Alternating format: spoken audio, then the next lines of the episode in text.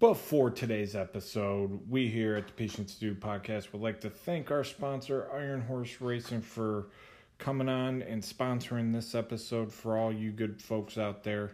Iron Horse Racing has no markup fees, state of the art communication, and unparalleled transparency. So come see why IHR is one of the most exciting horse partnerships out there. For more information, please visit ihracing.com or on Twitter at Racing with IHR. Use the code podcast and you can actually be eligible for a special gift and, and include that that you're hearing it from us uh, when you reach out to them. So remember, Iron Horse Racing, if not now, then when?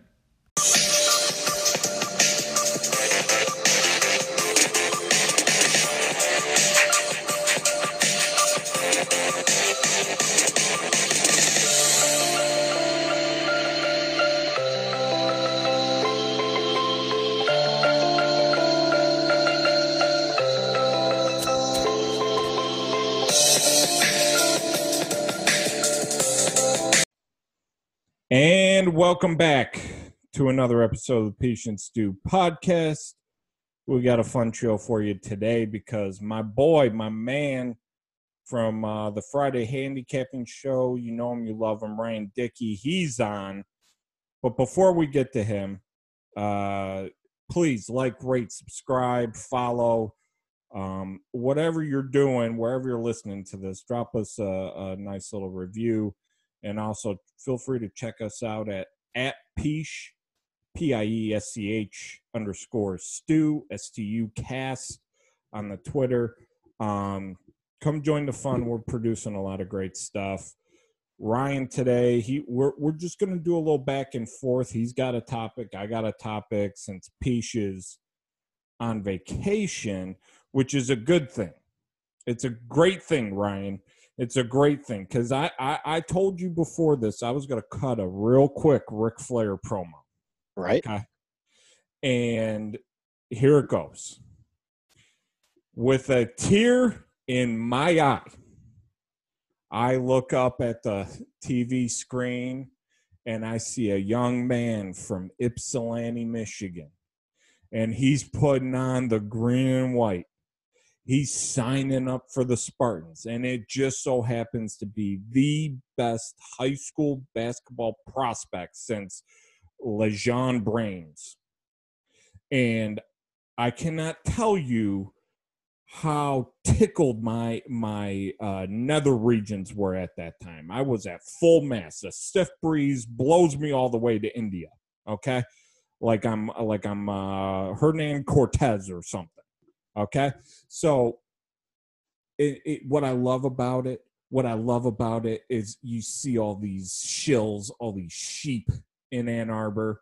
They sit there and they, oh well, Juwan Howard, uh, Fab Five, oh we're so great. Uh, he couldn't coach his way out of a paper bag, and now he's going to have to go up against the best player in college basketball since maybe Kevin Durant. Already, this guy is Kevin Durant. And I, I don't care what you say about Zion Williams, and it, he's cool, great, great, uh, like really athletic, but he he's not he's not a guy that can run all positions on the floor. He's not a guy that can step out, play the power game, step out to the corner, shoot the three. Like he, what you're about to see at Michigan State is unparalleled. And I love it too because all those lemmings, the guys who are down in uh, Durham, North Carolina, and and they they tout up their coach who coaches USA basketball, and they say he's clean, he's he's does it the right way, and he's just the best ever. Well, meanwhile, he's duck diving and dodging uh, this subpoena to talk about how he got Zion. He's diving it like like uh like he's trying out for average Joes, okay? He's he's going up against Globo Gym. That's the way he's running from this. You got guys in Kansas who are nicknamed Dollar in their middle name because they pay for players. Got a guy in North Carolina who's living off the legacy of a dude who played there 35 years ago. Tom Izzo has done things the right way, and it's finally paid off. We got a great kid. We got the number one player, and with a tear in my eye, and Bobby Heenan in the background is probably nodding. Michigan State basketball is here. It's ready to go. Give us the natty. Give it to me. I want it now. Ryan Dickey. Uh, just had to get that off my chest. We'll talk about that next week more in depth. But uh, how are you doing? How's your day? Well, uh, I wasn't 100% sure that we were going to start off talking about your nether region. well, you know, full mass, man. It was it was a stiff breeze would have I would have been gone. Secondly, anytime I could come on any program and dump on the University of Michigan, I am all for it. Um, you're not going to like it. Don't care. Buckeye born, Buckeye bred. When I die, I'll be Buckeye dead. That that's that's disgusting. But another quick thing. Uh, here, okay, we can both join in on this. Mm-hmm. You with football, us with basketball. If you mm-hmm. don't, Michigan, if you don't like it, learn to love it because this is the future. This is what your life is. You can thank your khaki wearing Lee Harvey, Lee Harvey Oswald lookalike. You can thank him for it. You can thank uh, your idiot donors like Stephen Ross. You can thank all those guys. Enjoy 1945, the last time you won anything or 48. Excuse me. Tom Harmon was on that team. Excuse me. Uh, you can enjoy the the legend that is Bo, even though he never won anything. You can enjoy your Fab Five and bring Chris Webber back, even though Ed Martin time paid out. for all the players. Yeah, yeah. Time out. Time out. Uh, oh, we don't have one. No. Oops. Yeah. Well, I mean, me and you will get into it because uh, uh, even though I respect Ohio State, I hate you guys with a passion. But you know, you, you hey, may I may not like it, but I'm going to learn to love it. Let's let's talk about khaki pants for a second, because okay. when he got hired, I thought that was just a great great hire. I thought it was going to really really benefit the Big Ten. I thought that he was going to bring that program to another level, and it was going to be great for the Ohio State and Michigan rivalry. I actually did. And well, well, I did, and I was wrong. Uh, there is no Ohio State Michigan rivalry anymore. It's just a walkover. Um. Okay, so here's the thing about Jim Harbaugh. He is a good coach. He he is. Is he great? Mm. No. Well, he's a good college coach.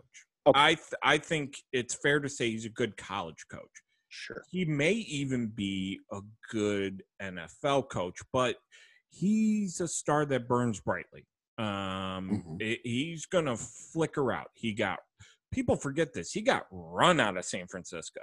Like the team was about to mutiny on his mm-hmm. ass mm-hmm. before he left. Stanford, he inherits a kid named Andrew Luck. He didn't draft or recruit him, but he, mm-hmm. he got him. Um, yeah, he did a nice coaching job at San Diego State, going eight and four or whatever. That's cool. That's all right. right you know, and winning your conference, like that's great.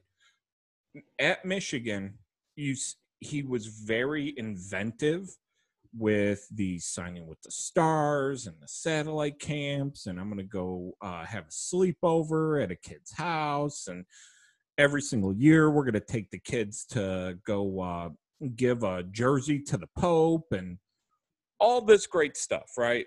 Right. It's on the more of a cutting edge because Nick Saban's out at the the cabin in the summertime and he's like just don't don't get arrested and get ready for ball. Big difference, right? Uh it it hasn't paid off. And you see all these Michigan uh Kool-Aid drinkers, they they just what do we call them? Walmart Wolverine fans. They go they go right. to the store, they get the hat, and oh, I'm a Michigan fan now. Um, it's a program that is predicated on four star talent, and I I think recruiting rankings matter and they don't matter. There's a fine line, right? But when you yeah. look at Ohio State, and what Ohio State's done. Ohio State's recruiting class has five to seven five star prospects. Now, when you when you say okay, five to seven five star prospects, that's looking at like the top forty players in the country. Mm-hmm. That's like sure. having five to seven first round picks. Yep. That's what that is. And when, that's another reason why Alabama is always good. That's another reason Georgia is always good. That's another reason Clemson's so good. When you have these these year in, year out studs, monsters that are coming in, yeah, maybe all of them don't pan out, but some of them do. Some of them do, and the transfer game is—I mean, these schools are starting to play at an elite level. So I think Harbaugh came into a, a, moment in time where he's now competing with Wisconsin and Penn State for other things.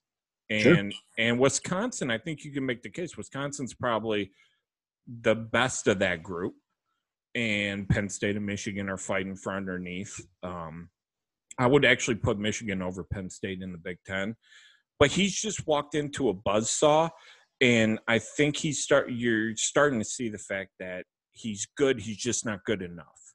We we he's not Bo Schembechler. He's not Lloyd Carr. He's a different guy. Uh, I think he he can't really call plays.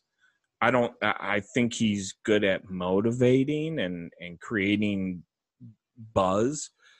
I don't think he's good at calling anything. Um, he's not a quarterback guru. Nope uh, Jake Rudock, Shane Morris, etc., etc.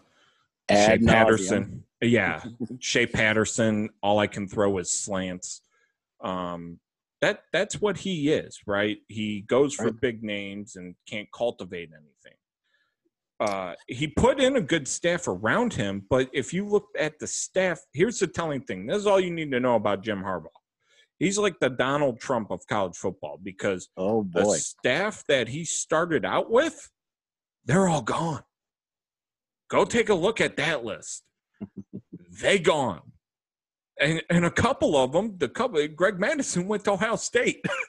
you know, um, uh, like hell. Uh, you start looking at uh, what he's lost. Um, not good, Bob. It's not good at all. How many football programs, like college programs, would love to go nine and three every year and go to the Outback Bowl at, at bowl season every year? Uh, Michigan, they they think that they aspire to be higher than that, but they always fall short. They they lose to Ohio State. They always lose a game on the road, and they always lose a game to somebody that they should beat and they're always left holding the bag. But my question for you is this if someone were to have gone to University of Michigan, was a vegan, and did CrossFit, which one would they tell you about first? you have a par- you have a paradox for the ages. Um, yeah. Have you ever met somebody Actually, who went to? Have you ever met someone who went to Michigan and didn't tell you within the first five minutes of meeting you?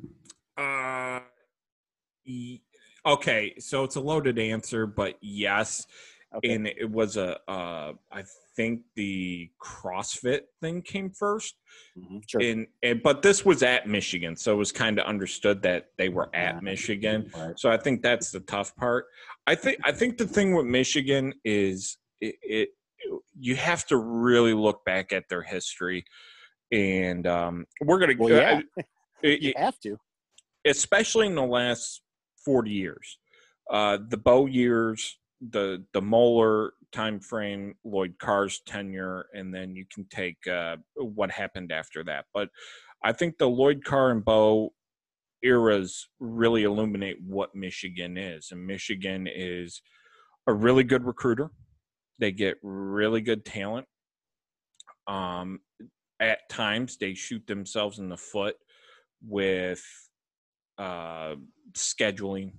They shoot themselves in the foot with uh, steadfastness towards a certain idea. Like Lloyd Carr back in the day was three yards in a in a cloud of dust, and you know, he would open it up in a bowl game and they'd beat a Florida or something.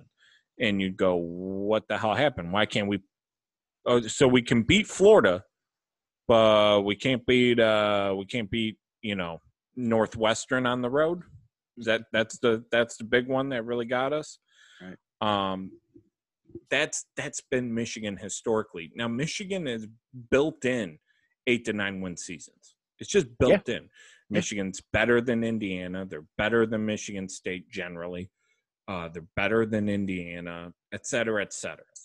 And and you've got the Notre Dame, Wisconsin, Penn State, Ohio State games up in the air, and they always lose a couple of those. And Ohio State, for the most part, doesn't. And even in the years where it's not a good Ohio State team, Michigan can't find the Big Ten championship. They are still looking after 17 years so I think it's a it's a long term thing. Michigan, for all the money they invest into the program, for how big the program is, they are Notre Dame adjacent, and and that that's probably a good way, place to start off because I saw. Are are you a big fan of Colin Cowherd? I can't say that I am. No, I, I, I'm not a detractor. I'm I'm just a I, I, I don't really pay attention. I'll say. He did a. Uh, I, I think I sent you the link. He did a video on programs that. It's a weird thing because I don't know what he was trying to get at.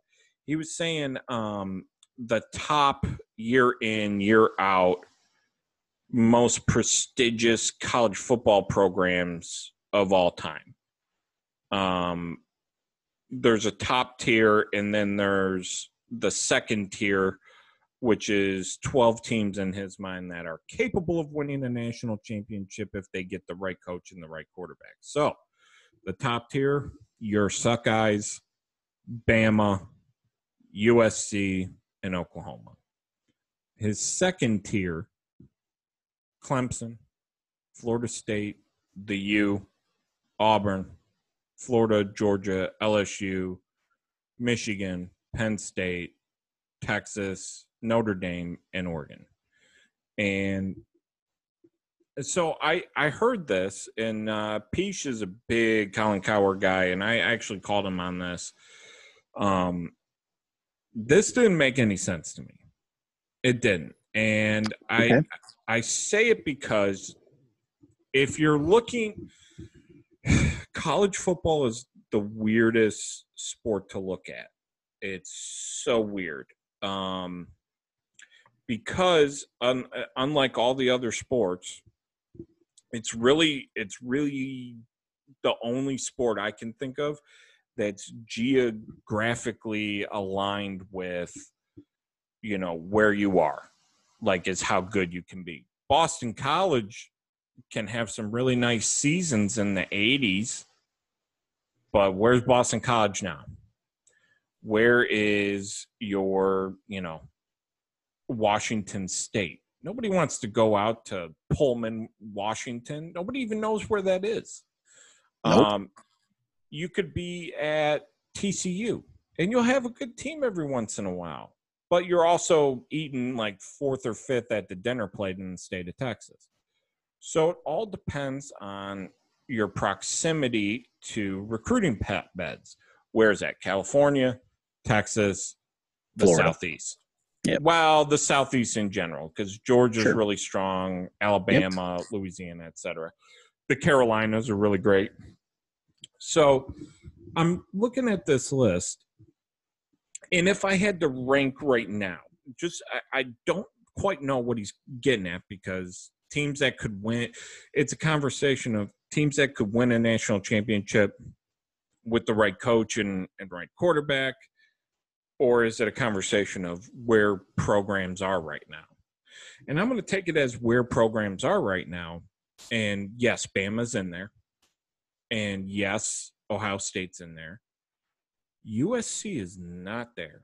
And ever since uh, they allegedly paid for Reggie Bush and and assembled that 0506 team, USC's been not so great. and you see a lot of kids from California leaving. They ain't going to USC. Oklahoma's on that cusp, but Oklahoma, again, how, how great is your recruiting base in Oklahoma? Where are you getting kids? Where'd Mahomes, you know, uh, not Mahomes, but where did uh, Mayfield come from? Where did Kyler come from? They ain't grown up in Oklahoma, right? Uh, it, it's very it, it, you're taking a lot of kids from Texas, you're taking a lot of kids from the Southwest, you're taking some of the kids from the Midwest, you're taking some of the kids from the Southeast, and you're getting good kids, right? You're doing a great job recruiting. But I wouldn't put Oklahoma in there. To me, the teams that are at the top tier, uh, it, it, really it, it's it's centered around what is your program about? Do you have the facilities? Do you have access to talent? Do you have a stable coach? Do you have a fan base? Do you have the state? You know, all that stuff into account. Really, I think Georgia needs to be in there as a top tier school. Um, you could try and make a case for Florida. You could try and make a case for LSU. Um, I I would pretty much leave it at for me at this point in time, uh, Bama, Ohio State, and Georgia, and then Clemson. I know everybody's favorite Clemson. Clemson's on not that. me. They're on a fringe. They're on yeah. a fringe, and I know everybody's like, "Oh, what happens if, when Dabo leaves?" The Carolinas are a minefield of talent. Tennessee, when Tennessee was good, uh, and they're starting to get good again, which is scary. But when Tennessee was really good, and your Albert Haynesworths and your Arian Fosters, and back before you know the descent into darkness, they were getting all those guys from the Carolinas. You know, uh, South Carolina even fields a pretty decent team here and there. Clemson is is they're there. They just they got they got to have a little bit longer of a track record, but they're almost there. They're they're in this like they're their own thing, and then I think you can start including your Floridas, your LSU's. Uh, who else would I put in there? Oklahoma. I would. Texas USC can belong in that group because they they have access to it and they have the tradition uh, but they, they just they don't have the right situation to capitalize on it. And and that's my big thing um, how, how do you react to a list like that? What what are the tiers for you? Well here's the thing is that you were the the, the schools that you were just talking about i think an outlier that, that you didn't really touch on too much was was oregon. Oregon's had a couple uh, seasons where they've had really really really good uh, seasons in the Pac, you know, Pac-12, uh, but they haven't really gotten all the way there year after year after year. So it's like they they have a good year, a good year, not so good year, not so good year, then a good year again. So I think that they're a, a, a, a Division One school that's on the cusp of, of greatness. What, they can sustain? Can they sustain it? Yeah, I think. Well, here's what you got to remember too. About twenty or so years ago, a guy by the name of Phil Knight, the yeah. guy who created Nike, right. decided I'm going to make Oregon a powerhouse in athletics, and that's why Oregon has 57 different jersey combinations, sure, and all that. This is. Yeah. After Joey Harrington, right? And, and Oregon had some okay Joey. teams, Joey. Mr. Blue Skies. Hey, Joey, you lost by 35 today. How do you feel? Uh, we just got to look at the tape. Um, I, I have a great I have a great take on Joey Harrington. He was petrified when he was on the field. He was scared. I talked to many of people in the Lions organization who said he was just scared out there. I I kind of don't blame him for the fact that like his offensive line was god yeah. awful, and then um you know hey you don't want to hurt your piano playing hands, but uh yeah, after that, you know, Phil Knight put all that money into Oregon, and it's kind of like the perfect storm where you have the best facilities on the West Coast. You have USC getting uh, shellacked by the NCAA. Washington, which used to be something in the, you know, has that tradition and everything. Washington kind of slipped off. Washington used to be a power in the early 90s, late 80s, 70s. They kind of fell off too. And Oregon Oregon was right there to clean up. They cleaned up and you know, that's how you get your Mariotas and that's um, they've developed a lot of NFL talent. They've developed a lot of great recruiting classes and yes, they're up and down. Uh, but you're in the weakest the weakest Power Five conference in the in the country. You have a really good recruiting base because they're getting kids all up and down the West Coast. Uh, there's a lot of kids on that roster from Southern California. Um, and they recruit nationally too. I, I mean, they're in a perfect position to dominate. And yeah, they they could be moving up too, uh, provided you know they string a few more years together, like I think they will this year, because they they are certainly a dark horse uh, to make it to a playoff. Well, just like just like businesses in certain industries and industries in the grand scheme of the economy they all have life cycles, and some of them, you know, you you talked about um, Harbaugh shining brightly and and and you know petering out quickly. You know, there's there's football programs that come and go, and there's ones that stay for a long time. I mean, when I was growing up, it was Florida State, man. Florida State was tough all the time. You know. Well, Florida and, State's a weird one too because Bobby Bobby ruined that team. He built Florida State into a powerhouse, and then as he got older, uh, he just kind of let go.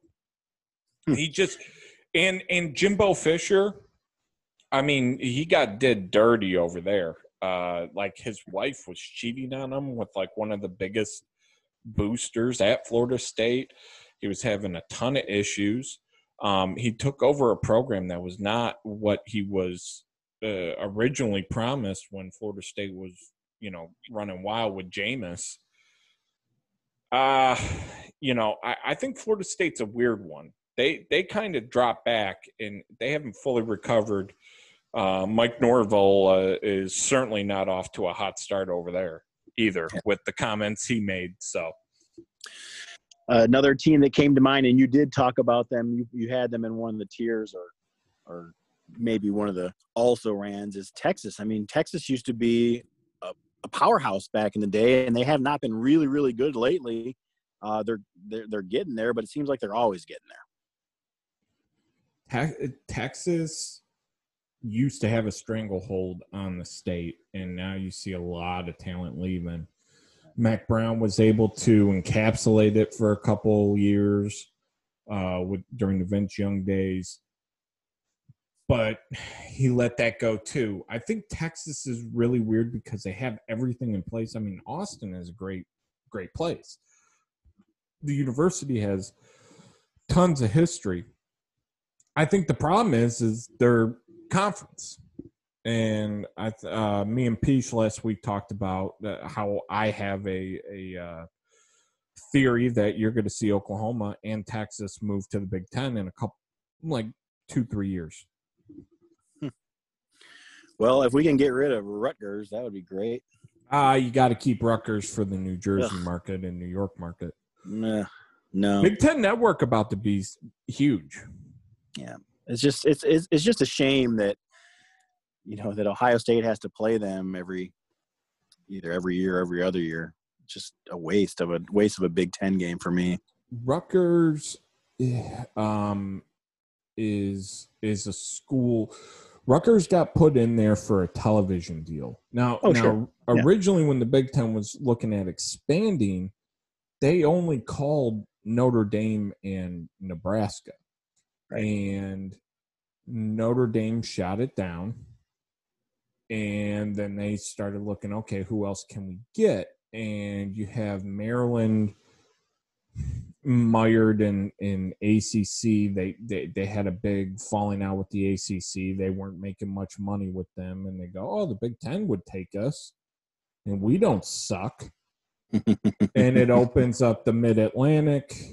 Um, yeah. You know, the, it's it's it's all TV rights deals. And yeah, I mean, I get everything. it. I get I get the finances behind it, but athletically, especially in football, it's just it's just a waste. You you would you would be shocked to know how how uh, convinced the Rutgers fans are that Greg Schiano is going to take them to a bowl game in a year or two. Well, I mean, it's not really that hard to make a bowl game anymore. So Rutgers is abysmal. Talent wise, they are abysmal. they have to beat all of their non-conference opponents, and then they're going to have to win two Big Ten games. it's or, not hard. No, it's not hard. Would be three. Actually, the number would be three. They'd have to win three conference games and then all of their non-conference games, right? Generally, it's not supposed to be difficult to beat Temple, but uh, you know, for them, it's uh, it could be another story.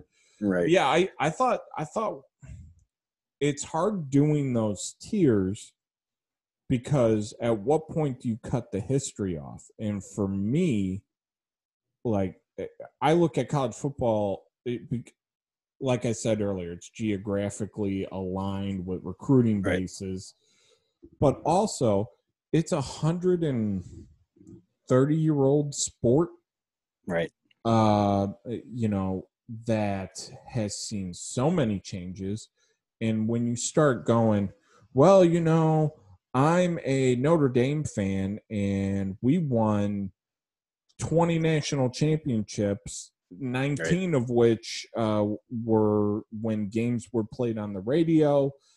Uh, African American people weren't allowed to play, uh, and uh, you weren't allowed to throw the football forward.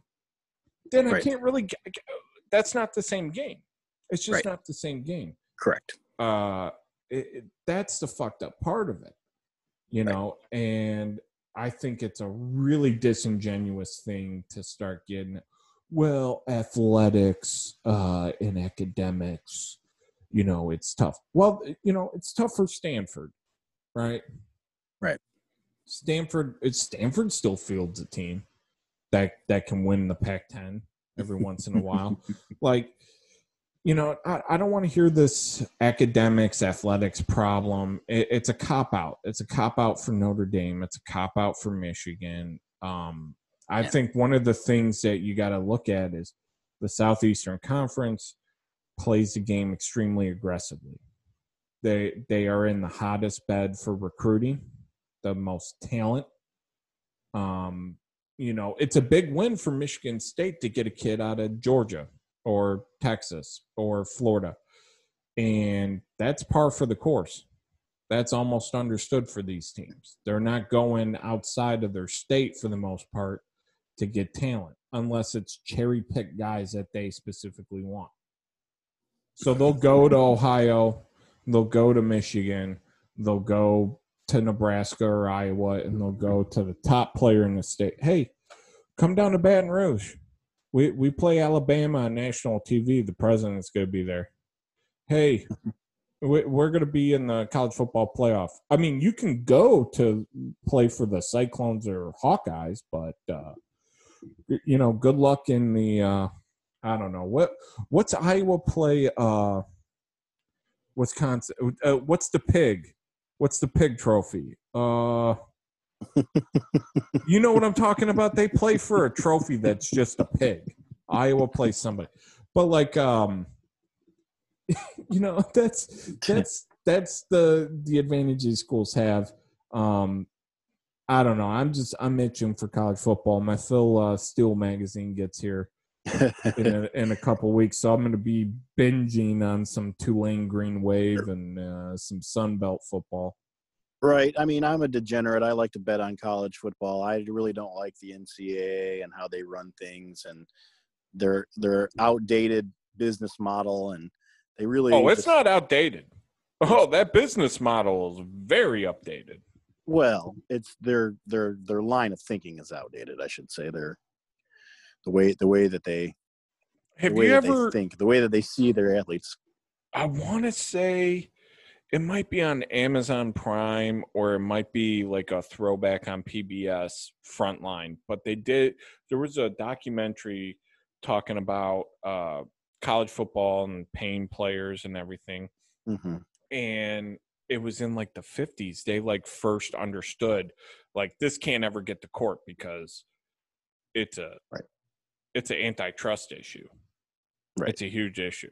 But I mean, I went I went to a I went to a Mid American Conference school in the '90s, and I lived in the dorms, and I know for a fact that kids on the football team would go to their little um, their little campus mailbox at the dorm, and they would have a little envelope, and inside that envelope would be a wad of cash. And this is not a big program, you know. So like I I know that that's been going on in all levels of the sport for as long as people can remember. So, well, uh, you know, like Christian uh, Dawkins said in um, that that HBO documentary about the uh, the scam NCAA basketball, you know, the wiretap that got Sean Miller and all them. Mm-hmm. Uh, at the end of it, he's like, "Oh, you think basketball's bad? Just just think about how football is." Yeah, it's happening. Let's just let's just pay him. I want my NCAA football on the PS5 um, I hope it comes with a divorce attorney with it. Like, do you get right. like a rebate, fifty percent off? I don't know, but yeah. So college football. Uh, hopefully, you come back on. We can we can run it back on some college football as we get closer to it.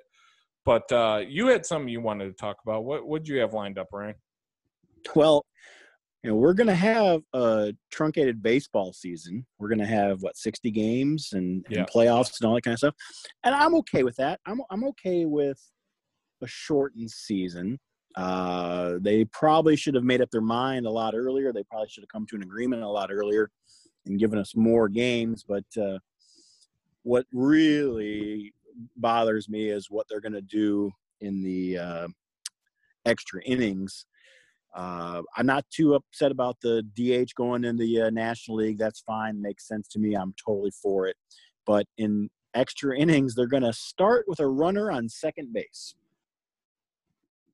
Uh, okay. That's uh, so that's a you can do that, I guess. Uh, does it, uh, what are what's okay? Am I brain farting? What what does that? does that mean like uh, you, you could theoretically lose a no hitter or a perfect game, right? If uh, just like you guy starts off at second, there's an error, and he comes home. Sure. Well, here's here's here's here's what I'm thinking is I wasn't I wasn't even taking into account that it could be extra innings and you're pitching a perfect game, and all of a sudden you got a a runner on second, and now you have no perfect game. What I was thinking was that you know for each, I mean, baseball has been keeping statistics forever, forever and ever and ever, as far back as you can you can go. Now you're going to have a runner that got to second base for no reason whatsoever.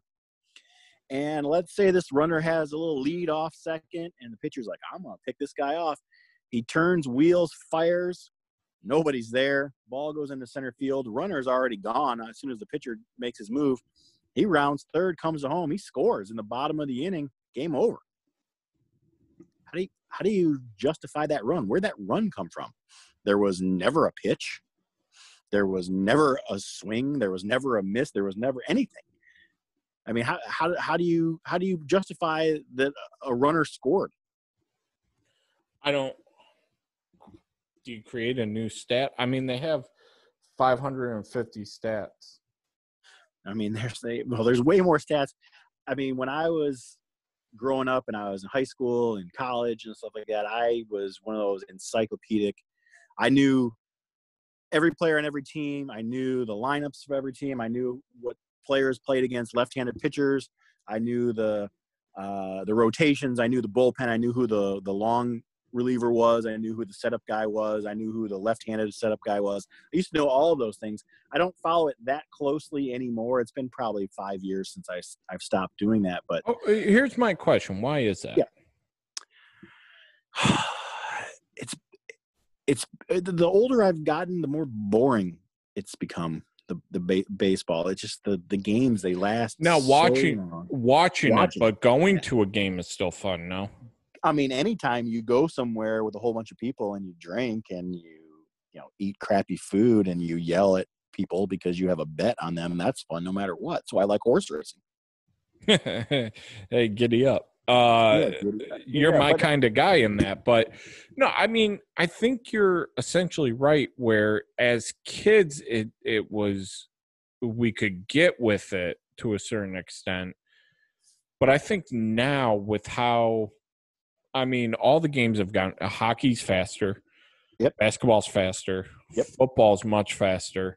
Yep. Um, everything's just much more sped up, and I think that's a big thing against baseball. Now we'll turn on a game for a couple innings, but we're not going to watch, you know, Yeah. the Tigers p- play the Royals for nine innings straight. I mean, uh, if there's nothing on the line, who cares? Right. I mean, I'll bet baseball too. I got no problem betting baseball, even though I don't follow it as much as I used to. I'll bet it, but I mean, I'm not going to sit and watch tough. the whole game. No, yeah, it's watch it. tough. Yeah, no, I agree. I I think baseball's big issue is is three. They have three major issues that I don't. I don't know where it takes baseball to. I w- I'd love to get your opinion on the issues and where you think the future is, because because you brought up some great points. They're they're altering the game. Yeah. Um.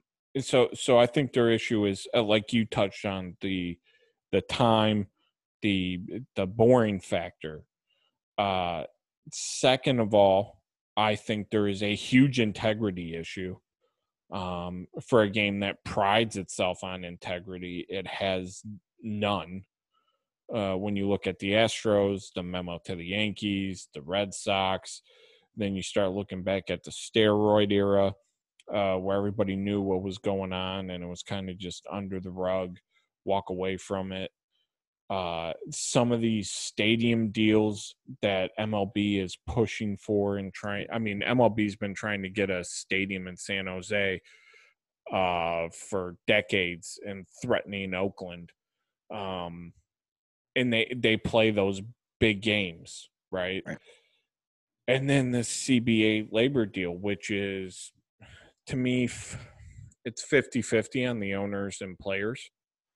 I think it the players wanting to get uh paid. And by all means, I mean the average Major League Baseball, you know, career does it. I mean, it's a flash in a pan. So you got to make hay while the sun shines. Um, Good one. I like that. yeah, thank you. It's a Midwesternism. I know you know it. Uh, Yeah. And then it's on the it's on the owners because they clearly are trying to maximize whatever profit they can make Yeah. in a time where there should be a baseball game on TV right now. Sure.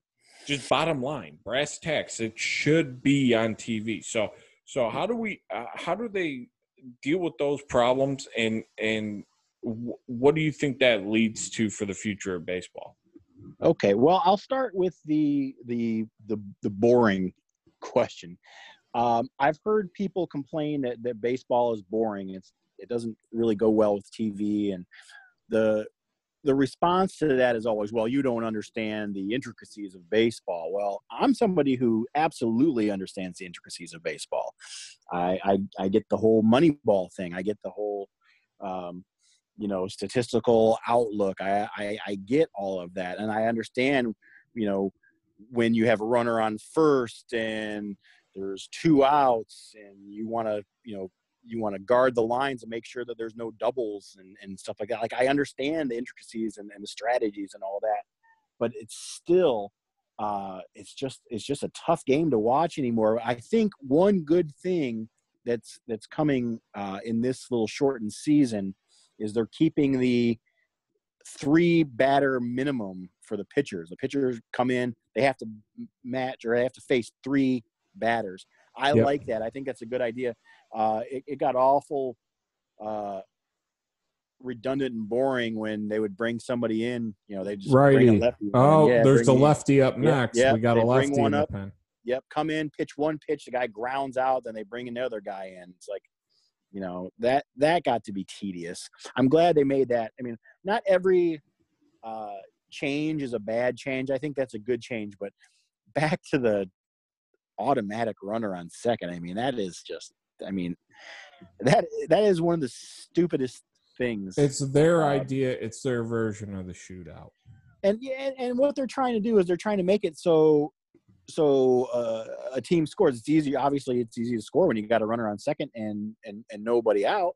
Doesn't uh. Well, it takes it takes yeah, takes a single, but I mean both teams get it. So I'm gonna laugh. I'm gonna laugh so hard when every game that goes 10 innings goes 11 innings and each team scores once you know you know the visiting team scores and the home team scores again now they have to go another inning they're like oh man that, that just ruined the whole idea i hope that at some point during this little baseball season that we have a 15 inning game where each team scored at least one run in every extra inning i think that's going to be great i'm going to love that i'll it's, laugh all day long i can't wait for that tweet uh, where, where, where yeah. do you think baseball is in five years, ten years? Because you can see very clearly, like I don't think they're getting a CBA done.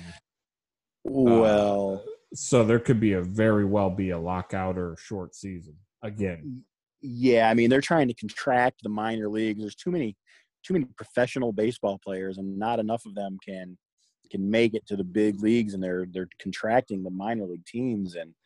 Uh, I think overall that'll bring higher quality total to the major league part. Wait, wait. I, you know, you're you're touching on something that really bothered me. So the, these minor league teams, you're contracting teams. You go out to a minor league ballpark in these. Mm-hmm. These aren't minor league teams in like Cleveland and Nashville and right. what have you. This is you know Richmond Mm-hmm. This is Midland, Michigan. This Toledo, is, go Mud Hens. Hey, go Mud Hens, baby. Uh, Toledo. This is you know go on Scranton.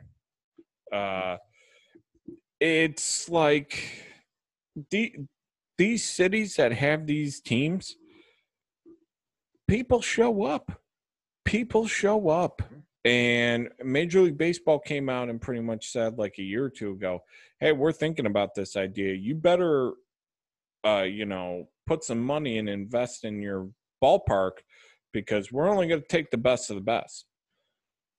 Yeah, it's, well, you know, it's got- going to kill the game in some of these cities. I guarantee you, they're they're losing fans because the kids that don't get to go to see the local minor league baseball game that don't don't get an itch to do that and instead want to go play basketball or they want to play football they want to play you know golf i don't know whatever it is maybe they want to go out to uh, Charles Town and uh, bet the ponies who knows um, baseball's going to lose fans and well, then on top of that yeah, these yeah. minor leaguers, they don't make they, they don't make any. Oh, money. and that's the other part. They they pay these yeah. guys like 22 bucks to play. They they get nothing. They get not only, absolutely not that, nothing. At, at the bottom levels, they're playing year round. I mean, they're they're playing. They're you know they they go to spring training and then they go to extended spring training and then they they play in the low A or rookie league and then they they have at the end of the year they've got uh, Arizona you know instructional league they they play in stuff like that. They're they're playing all year long and they're not making any money and uh, you know these these people are going to go the the way of the dodo pretty soon. And I, I agree with you. There's going to be a major impasse sometime soon. With and this, a lot of those guys become coaches. They become yeah. teachers. They become facilitators. Right. For follow-on generation, uh, yeah, I I really I see how it's good to less is more. I see that aspect. But when you've had the same system in place for decades and decades, and they're still drawing billion dollar contracts, right? TV contracts. Sure. Uh, what's going to happen in five, ten years when it's going to be bad? I, I think I think you see them uh, slipping towards a level that the NHL is. I think they're heading there right now. They're certainly the you could make a case if you in, included NCAA football that they're the fourth biggest outfit. Now I know the money won't will say that that's not the case, but Right. in terms of popularity and and from what I just the pulse I see, it's NFL, NBA, college football, and then you have your basketball and hockey. Basketball, uh, baseball's becoming like a niche thing. You're also talking about your core fan base is dying. Yeah, They're dying know. off. I feel I feel bad because you know I'm in I'm in my mid 40s. I was born in the 70s, and I, I probably should have been born in the 30s because when I was growing up, my favorite three sports were uh, baseball and boxing and horse racing.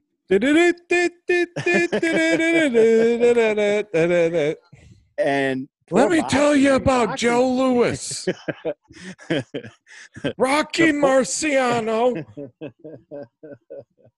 I know, man. I know. I mean, I, I guess I'm just an old. I guess I'm just an old soul. But baseball was my number one love. I used to love baseball. It used to be my favorite thing in the world, and it's just it's just not anymore. And it's it it, it saddens me a little bit. I, I was a I was a boxing fan for quite some time, and uh, there the boxing just doesn't do it for me anymore. Thank God there's horse racing. I love that still.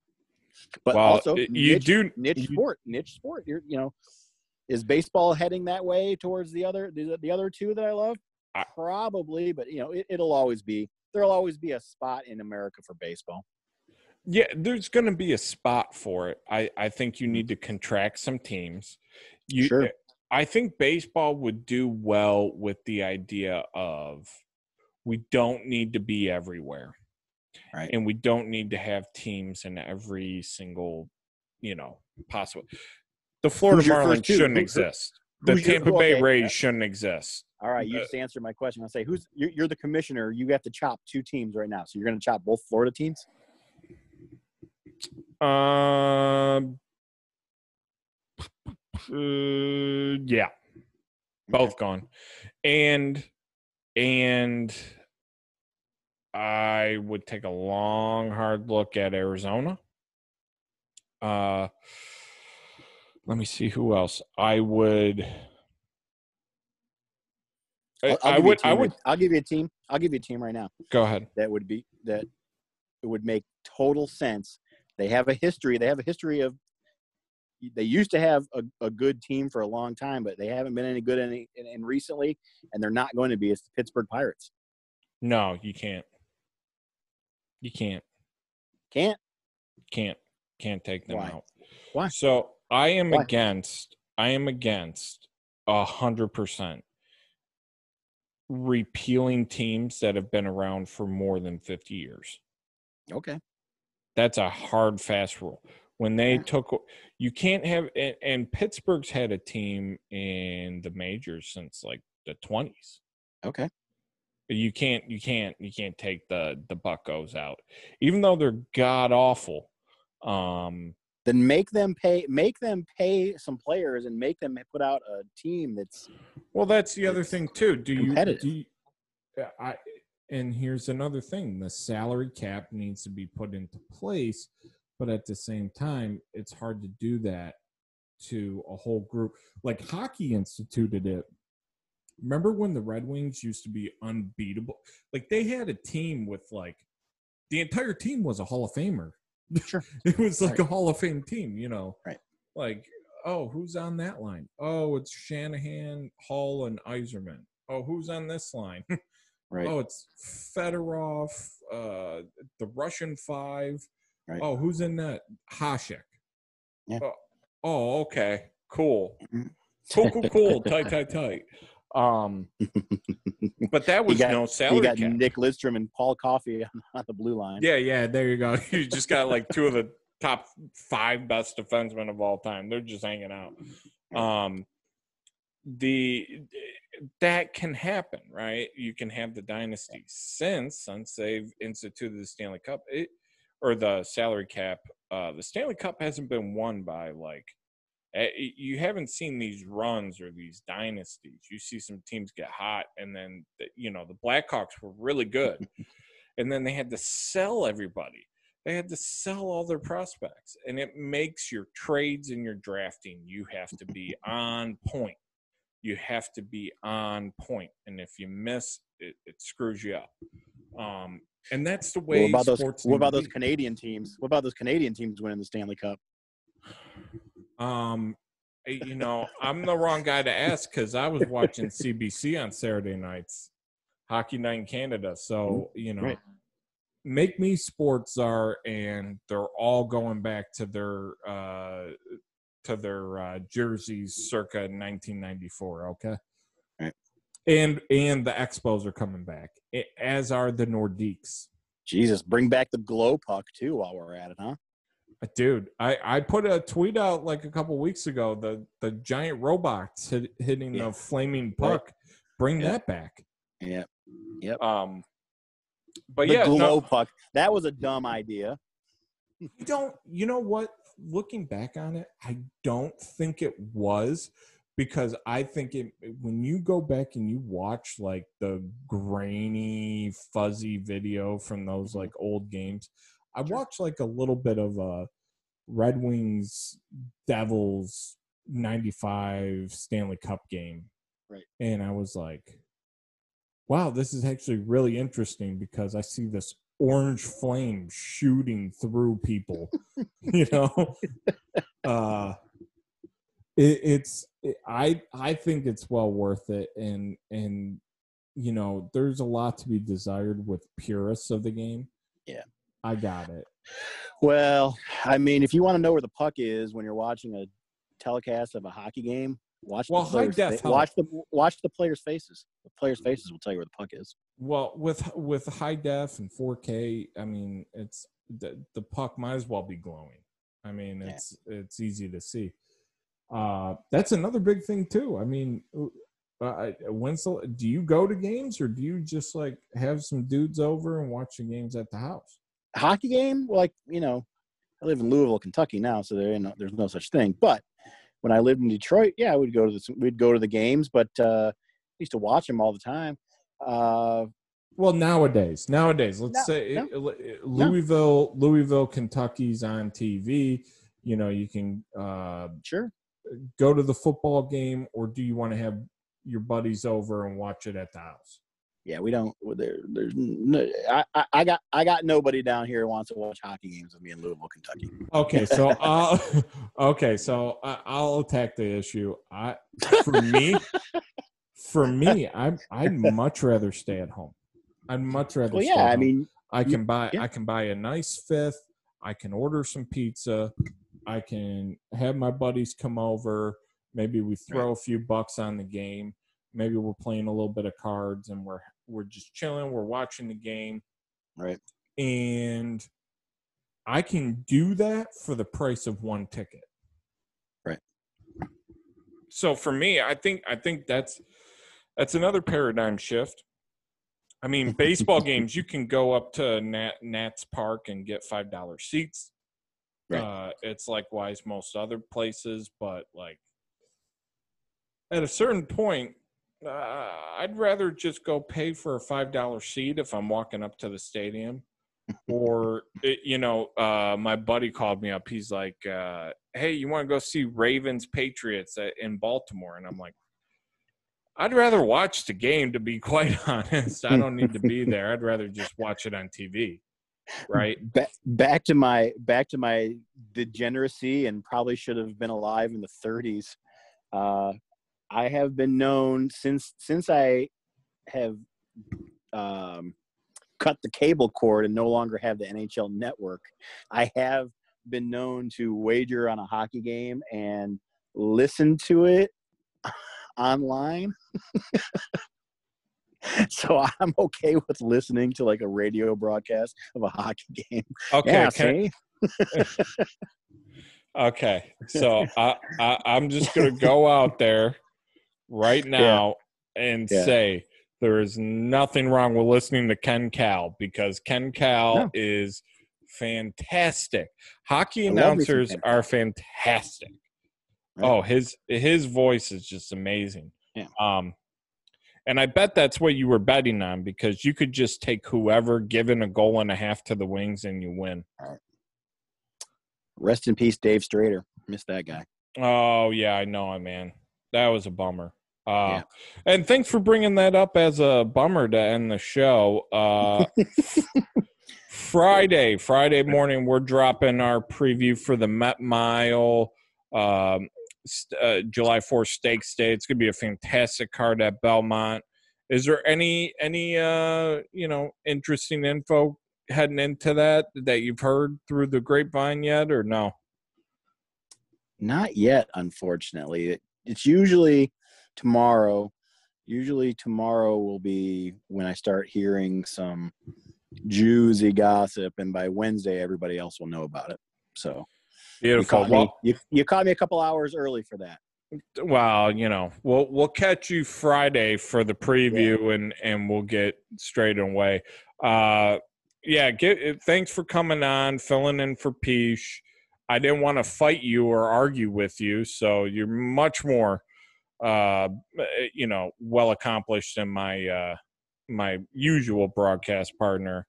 Well, you're you're ugly, and your mother dresses you funny. well, you, uh, you know, your mother was a mother. Okay. Oh, okay. Uh, All right. So anyway, Ryan. Well, thanks. Yeah. Uh, we will be back Friday with the handicapping show for Ryan Dickey. I'm Stu. We will see you Friday. Friday, Friday, Friday.